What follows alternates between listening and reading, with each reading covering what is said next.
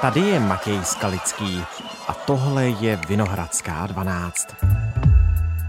Izraelský premiér Benjamin Netanyahu odložil spornou soudní reformu.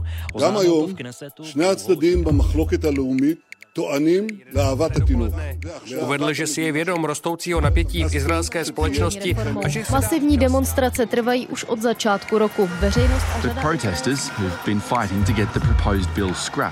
say he's just buying time.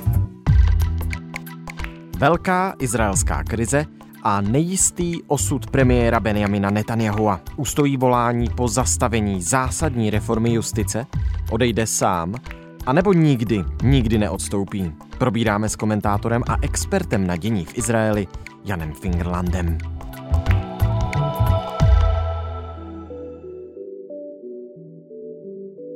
Dnes je středa, 29. března. Ahoj Honzo, vítej ve Vinohradské 12. Dobrý den. Premiér Benjamin Netanyahu odložil o pár týdnů schvalování reformy justice, velké reformy justice, která dostala Izrael tak nějak na pokraj totální krize. Koupil si čas Benjamin Netanyahu? Myslím si, že si koupil čas. Myslím si, že to patří do jeho tradičního rejstříku, že on je schopen oddalovat věci, čekat na lepší příležitost. Vypadá to, že odkládá problém, ale on zase se ukázal jako tak výborný strateg i taktik, který vydržel v izraelské politice dávno eh, za dobu, kdy jiní jeho kolegové třeba z 90. let už jsou dávno v politickém důchodu. Takže koupil si čas. eh, V touhle chvíli on je vlastně v situaci, kdy z jedné strany na něj tlačí, eh, řekněme, ulice, to znamená všichni ti odpůrci justiční reformy, ale abych to dal, že jsou to asi především odpůrci jeho vlády, stylu vládnutí, ideologie, kterou ta vláda reprezentuje ti ho tlačí z jedné strany, řekněme ze spoda, a ze strany ho tlačí jeho vlastní koaliční partneři, kteří mu, tak říkajíc, dali nůž na krk a řekli, že chtějí tu reformu provést a pokud ne, takže z vlády odejdou. Jedná se specificky o tu stranu náboženský sionismus. Bez ní by vlastně nemohl být premiérem, současně by tedy bez ní nebyl chráněn před všemi těmi svými právními problémy a v podstatě by asi jeho politická kariéra definitivně skončila. On sám na druhou stranu ví, že jeho koaliční partneři bez ní také nebudou ve vládě. Možná to byla jejich unikátní životní příležitost, protože ta strana není podstatná a nemusí být pro jakoukoliv příští vládu důležitá jako koaliční partner a také právě umí jednat s lidmi, uplatit je, zastrašit je, manipulovat je do nějakých situací, takže koupil si čas a myslím si, že ten čas se bude snažit co nejlépe využít za jakou cenu si koupil ten čas? On v podstatě neplatí žádnou velkou cenu, on eh, bojuje o život. Takže to je samozřejmě situace, která mu do určité míry zjednodušuje jeho kalkulace a dlouhodobě, když ho pozorujeme jako politika, tak eh, vlastně se zdá, že on nejvíc kvete v situaci, kdy je na tom velice špatně, ale Myslím si, že na tom ještě nikdy nebyl tak špatně jako právě teďko.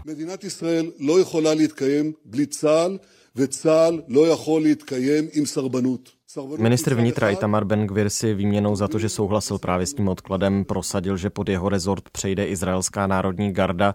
Připomeňme, Ben-Gvir a spol, to jsou ti ultraortodoxní, ultrakonzervativní pravicoví extremisté, se kterými eh, Benjamin Netanyahu vládne? Já bych je nenazval ultraortodoxními, to bych, řekněme, si nechal pro ty náboženské ultraortodoxní mm-hmm. strany. Je těžké najít pro Ben Gvira nějaké adekvátní slovo, řekněme, že bych řekl, že to je extremista, nacionalista. Je to, řekněme, představitel jednoho určitého proudu. To, co Netanyahu udělal, alespoň to, co víme, to znamená to, co víme z otevřených zdrojů, že, tak říkajíc, uplatil Ben Gvira, aby zatím zůstal ve vládě a vlastně to není výměna za to, že se vzdá té justiční reformy, ale že se vzdá toho, že ta justiční reforma nebude projednána na tomto zasedání parlamentním, vrátí se k němu v květnu, tak on mu za to dal vliv na tu takzvanou národní gardu, což je relativně nedávno vzniknuvší ozbrojená složka, která je v podstatě trénovaná na to, aby potírala nějaké masové násilné nepokoje. Myslím, že nevyslovené je, že se jedná o jednotku, která má potírat nepokoje v těch takzvaných smíšených městech, to arabsko-židovských městech. V loni se objevily takové nepokoje, které část toho židovského obyvatelstva vyděsily a to mimo jiné vedlo k tomu, že strana, jako je Osma Jehudy, ta židovská síla, že získala tolik v těch minulých volbách. A teď je otázka, co vlastně znamená tenhle ten politický úplatek, který Ben Gvir dostal od Netanyahua. Buď to můžeme eh, brát tak, jak jsem zatím Netanyahu líčil, to znamená, že on dokáže lidi nakonec dostat tam, kde je on potřebuje. Druhá alternativní interpretace je, že on už vlastně spotřeboval všechny své triky, že spotřeboval velkou část své síly a že víceméně dal Ben Gvirovi do ruky velice nebezpečnou hračku, protože, jak to nazývají Ben Gvirovi a Netanyahovi kritici, vlastně Ben Gvir jako extremista dostal k dispozici cosi jako osobní gardu.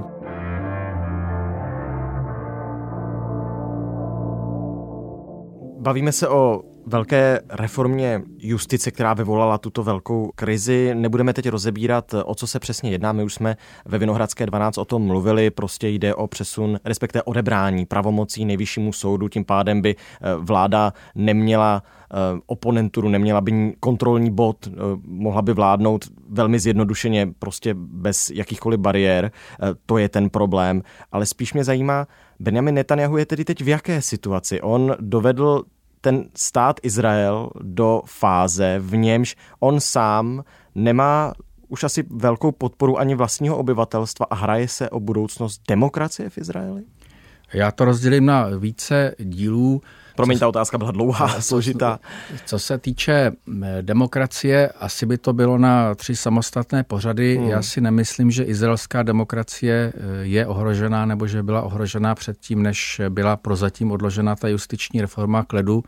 Když se podíváme na to, jak se praktikují podobné věci v jiných státech, které mají, řekněme, demokracii západního typu, to znamená ten princip soudního přeskoumání, parlamentního rozhodování, tak jsou západní demokracie jako Nizozemsko, které žádnou takovou věc nemají. Nemají žádný ústavní soud, který by rušil zákony přijímané parlamentem.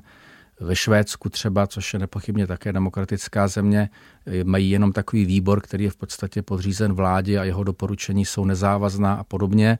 Rozdíl oproti Izraeli je, že tamní parlamentní kultura je vyvinutější. Řekněme, že ty záklopky nemusí být nějak externí, ty záklopky jsou zabudované do hlav poslanců, protože politická kultura v Knesetu se velice zhoršila, je prostě nějak kulturně politicky rozdělen a jakmile eh, tato vláda, tato koalice dostala možnost, tak začala provádět reformu, která byla nebo je relativně extrémní, ale neznamená to podle mého názoru eh, konec demokracie. To, na co reagovali ti demonstranti, pokud teda to můžu odhadovat, tak je celkově ten styl vládnutí a řekněme nějaká strategická národní vize, se kterou tito lidé přišli k moci. Co se týče té jiné části otázky, to znamená, co vlastně chce Netanyahu. Já myslím, že Netanyahu, kterého někdy média vykreslují jako člověka, který je nějaký ideologický jestřáb a podobně, že to je chybné čtení jeho osobnosti, že on je v podstatě super pragmatik, on je člověk, který plave na nějaké vlně, chce se udržet na té vlně, pokud možno na tom co nejvyšším bodě, ale současně, protože nikdo není úplně čistý případ, tak On má velice dobré mínění o svém úloze v historii novodobé i z historii Izraele a chce zanechat určitý odkaz. K těm předním odkazům by bylo, že on se považoval za člověka, který dal svému státu bezpečnost, což možná je pravda. On měl možná někdy štěstí, že byl zrovna premiérem v době, kdy ty hrozby nebyly tak velké, ale hmm. v každém případě mohli si jeho lidé spojovat eh, s bezpečností a stabilitou. Jiným takovým jeho odkazem bylo, že v době jeho vlády Izrael se mimořádně posunul na žebříčích rozvinutosti v oblasti biotechnologií, IT a podobně a v neposlední řadě to bylo právě za něho jakožto premiéra, kdy Izrael uzavřel několik epochálních dohod eh, s arabskými nebo muslimskými zeměmi. Spojené arabské emiráty a Bahrajn podepsali ve Washingtonu dohodu o navázání plnohodnotných diplomatických vztahů s Izraelem. Izraelští judisté soutěžili v Emirátech. V Dubaji natáčí izraelský štáb reklamu a tamní hotely chystají košer menu. Palestinians calling the deal a betrayal. Rockets fired from Gaza. Tohle všechno jsou vlastně věci, které on právě prohospodařuje, protože to všechno vlastně se v tuto chvíli ničí. Odchod ministra obrany Joava Galanta byl motivován, aspoň tak, jako to ten Galant říkal, respektive než byl vyhozen Netanyahuem, že jemu nešlo o náplň té justiční reformy, ale o skutečnost, že celá ta věc vlastně ohrožuje bezpečnost Izraele. Poté, co ministr obrany Galant odmítl kontroverzní reformu podpořit, premiér ho odvolal a to jen přililo další olej do ohně. Proti se už dřív postavila také izraelská generální prokurátorka. V zemi už Totež se dá říct třeba o ekonomických otázkách, protože celá řada investorů naznačila, že za těchto okolností z Izraele odejdou. Izrael je výsostně závislý na tom takzvaném rizikovém kapitálu, který se rychle přelévá někam jinam. To tež samozřejmě platí i pro styky a přátelství nebo minimálně spolupráci s těmi arabskými zeměmi regionu, které jsou také nespokojené s přítomností třeba lidí, jako je Ben Gvir nebo Smotrič ve vládě. Ještě jsem nejmenoval takovou čtvrtou věc, která mohla být spojována s Netanyahuem. Ono se to málo ví, málo se to říká, ale právě za Netanyahuových vlád se velice zvýšily investice do toho takzvaného arabského sektoru. On vystupoval nebo byl prezentován jako ten antiarabský politik, ale zároveň vládní plán, který on zastřešil, přiklonil velké částky právě do toho arabského sektoru, který byl zatím zanedbáván, ale vlastně i tohle se mu podařilo pro hospodaři. Takže pokud se ptáš na jeho situaci, tak on se dostal do takové, jako bych řekl, skoro tragické situace, že kdyby byl nevyhrál ty volby, mohl mít v učebnicích mnohem lepší kapitolu hmm. jednou, než možná bude mít. A teď ten jeho cíl, v té situaci, ve které je, která je tragická, tak eh, když se zeptám úplně napřímo, je spíš motivována, ten cíl je motivován spíš nějakou egoistickou potřebou zůstat nadále u moci, než si tu moc uzurpovat natolik, aby Izrael přišel o demokracii? Já si nemyslím, že eh, Netanyahu je něco jako Erdogan, hmm. i když i v samotném Izraeli se o něm takhle mluví nebo bývá srovnáván ještě eh, s problematičtějšími politiky. Já myslím, že jeho cílem prostě je zůstat u moci. Můžeme zase vyjmenovat celou řadu důvodů, o kterých si můžeme myslet, že ho motivují. Lidé, kteří ho znají, říkají, že má eh, v podstatě jako silně narcistní sklony, že to je člověk, který má nějaké mesiářské komplexy, je to člověk, který má samozřejmě zcela evidentní zájem na tom nedostat se před soud a nezodpovídat se za některé ty, řekněme, trestně právní otázky, jako třeba v oblasti korupce a podobně. Ještě jedna možná oblast, o které se málo mluví, Netanyahu je reprezentant určitého proudu v izraelské politice a politika to není jenom otázka zájmu nebo otázka ideologií, ale také mentalit. On je vlastně reprezentant určitého proudu v izraelské politice, lidí, kteří se cítí být nějakým způsobem znevýhodněni tím, kdo tu moc podle nich opravdu drží v té společnosti. Mluví o nějakém establishmentu, o lidech, kteří ten stát kdysi založili, což byli vlastně ti evropští levicoví židé a pak jsou různé skupiny, které se cítí být nějakým způsobem odsunuty na okraj, ať už je to pravda nebo ne. Jako ultraortodoxní židé, kteří žijí de facto v takových svých sociálních kapslích, židé orientálního původu, což jsou vlastně typicky voliči jeho strany Likud, anebo lidé, kteří pocházejí z takzvaného revizionistického tábora. To byli lidé, kteří třeba skutečně také přišli z Evropy, takže v něčem byli privilegovaní, ale nepatřili k tomu levicovému zakladatelskému táboru.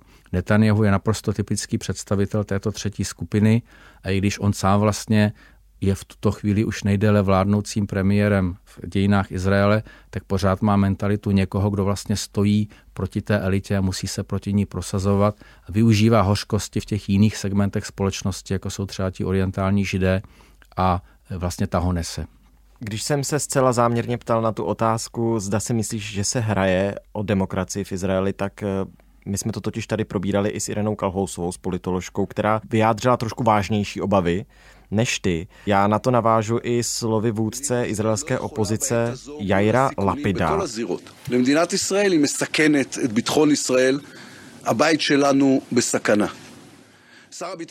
Podle něj je to největší krize v historii země, státu Izrael.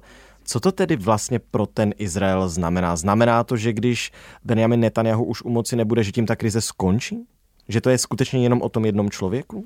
Zase si to asi musíme rozdělit. Jedna věc je, co vlastně znamená ta krize teď bezprostředně. Jedna varianta je, že pokud se podaří té současné vládě prosadit tu justiční reformu, že skončí demokracie v nějakém krátkodobém nebo střednědobém výhledu, to si myslím, že skoro určitě ne. Mm-hmm. Pokud je v Izraeli něco ohroženo, tak si myslím, že to je stabilita, sociální soudržnost, skutečnost, že moc dostali do rukou lidé, kteří jsou vlastně de facto extremisté, jako právě Smotrich a Ben Gvir. To jsou lidé, kteří jsou schopni vyvolat nějaký obrovský problém uvnitř toho židovského segmentu Izraele nebo mezi Židy a Araby nebo třeba mezi Izraelem a nějakým jiným státem. To je třeba i nebezpečí, které souvisí s tím, že eh, Ben Gvir bude mít pod palcem tu speciální národní gardu. Národní gardu. Hmm. Takže nemyslím si, že demokracie v Izraeli je ohrožena, možná je ohrožena kvalita demokracie, ale je ohrožena stabilita nebo nějaká soudržnost toho národního společenství, což je samozřejmě také vážná věc.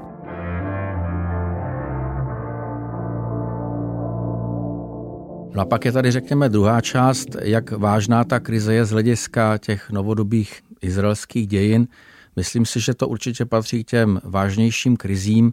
Jedna z těch velmi vážných krizí nastala prakticky v okamžiku, kdy Izrael byl zrozen, kdy vlastně právě ti revizionisté nebo část těch pravicových sionistů, o kterých jsem se zmínil, odmítala předat zbraně tomu nově vzniknuvšímu státu, jeho armádě. V podstatě to vedlo k takové malé občanské válce, při které tehdejší levicový premiér eh, Ben Gurion vlastně vyvolal střed s těmi pravicovými sionisty, rozstřílel loď Altalena, proto se o tom mluví jako o incidentu Altalena.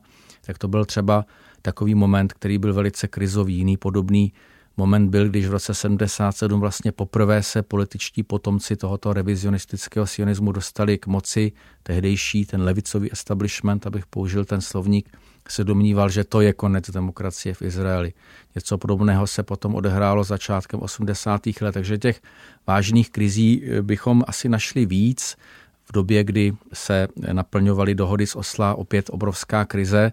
Já bych to přirovnal k dětským nemocem, které mohou být samozřejmě velice vážné, v některých tragických případech mohou být smrtelné, ale v zásadě možná každé relativně mladé společenství a Izrael je vlastně pořád takový mladý a nezralý, tak jsou vlastně nutné, aby, aby to ten stát nebo ta společnost nebo ta politická sféra, aby to překonali. No a do třetice je i Lapid samozřejmě to říká, protože je to člověk, který zastává opozici, je v opozici, je to člověk, který se snažil být vůdcem opozice. Ale na druhou stranu je zároveň pravda, že současná izraelská opozice mohla udělat eh, koalici s Benjaminem Netanyahuem, a tím by odstavila lidi, jako je Becalel Smotrich a Itamar Ben-Gvir od moci. Neudělali to, takže podle mého názoru nemohou současně říkat, že tady někdo boří demokracii. Oni by samozřejmě za to zaplatili nějakou cenu. Udělali by koalici s trestně stíhaným Netanyahuem. Hmm což připomínáš ty události loňského roku, kdy Benjamin Netanyahu už neměl žádnou jinou volbu, než se právě spojit s těmi pány z extrémní pravice, aby tu vládu mohl složit, aby zůstal, aby byl premiérem. Tak. Přesně tak. Netanyahu dával dlouhodobě najevo, že on je v podstatě ochoten spojit se s kýmkoliv. On by udělal koalici s arabskými stranami, on by udělal koalici s levicovými stranami. Jeho hlavní cíl je být u moci. A kam pro tento cíl je až Benjamin Netanyahu schopný zajít. Zmiňovali jsme, že Itamar Ben-Gvir bude mít pod sebou Národní gardu. Tak budou pánové Ben-Gvir Smotrich dostávat čím dál tím víc pravomocí jenom, aby Benjamin Netanyahu ukonejšil jejich klid, že tedy dobrá reforma justice třeba nebude, budeme to odkládat, ale jsme pořád partneři, vy jste tady pořád se mnou v té vládě. Myslím si, že mezi lidmi jako je Netanyahu, Ben Gvir a Smotrich nepanuje žádné přátelství ani žádná dobrá nálada. Naopak se ví z minulosti, že třeba mezi Ben Gvirem a Smotrichem byly velice špatné osobní vztahy. Zrovna tak jeden z nich se vyjádřil velice ošklivě o Netanyahovi a zapomněl, že je puštěný mikrofon. Přesto společně vstoupili do vlády. Jsou to prostě lidé, kteří vědí, že se potřebují. Ideologicky, ideově možná nemají od sebe tak zase daleko, zejména Ben Gvir a Smotrich, ale v podstatě jsou to lidé, kteří sledují své vlastní zájmy. Eh, podle mého názoru Netanyahu chápe, že teď už si sedl na tigra a na tom tigru prostě pojede tak daleko, jak to půjde. Pokud nestratil své politické mistrovství, tak na tom tigru ještě hodně dlouho pojede. Takže můžeme čekat další velké demonstrace v Tel Avivu a další stávku třeba? Myslím si, že ano. On právě podle mého názoru čeká, co se za těch pár týdnů vyvine, možná udělá nějaké dohody. On je schopen velice dobře stavět lidi proti sobě, nějakým způsobem motivovat, je schopen se zbavovat lidí, takhle vlastně přežil všechny různé tlaky uvnitř svého vlastního likudu. Takže myslím si, že on se spolehá na to, že prostě nestratil svůj politický instinkt. Já sám, kdybych to chápal jako pohé sledování nějakého zápasu na televizní obrazovce, tak vlastně jsem zvědavý, co ještě vymyslí. Honzo, já ti moc děkuji. Také děkuji, nashledanou. Tohle už je všechno z Vinohradské 12, z pravodajského podcastu Českého rozhlasu. Dnes s Janem Fingerlandem, naším komentátorem a expertem na dění v Izraeli. Probírali jsme velké demonstrace, kývání židle pod Benjaminem Netanyahuem i osud izraelské demokracie.